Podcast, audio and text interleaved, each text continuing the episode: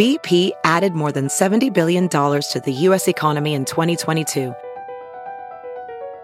Investments like acquiring America's largest biogas producer, Archaea Energy, and starting up new infrastructure in the Gulf of Mexico.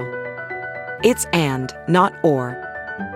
See what doing both means for energy nationwide at bp.com slash investing in America. It's Merriam-Webster's Word of the Day for October 2nd.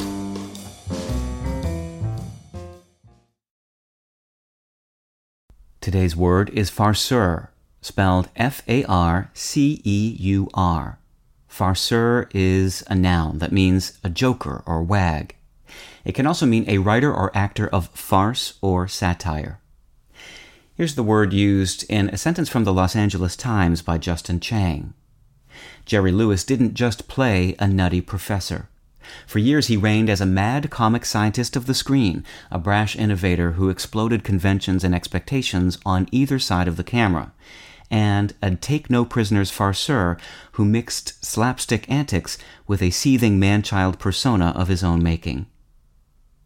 You've probably already spotted the word farce in farceur. But although farceur can now refer to someone who performs or composes farce, it began life as a word for someone who is simply known for cracking jokes. Appropriately, farceur derives via modern French from the Middle French farcer, meaning to joke. If you think of farce as a composition of ridiculous humor with a stuffed or contrived plot, then it should not surprise you that farce originally meant force meat, a seasoned meat used for stuffing, and that both farce and farceur can be ultimately traced back to the Latin verb farcire, meaning to stuff. With your word of the day, I'm Peter Sokolowski.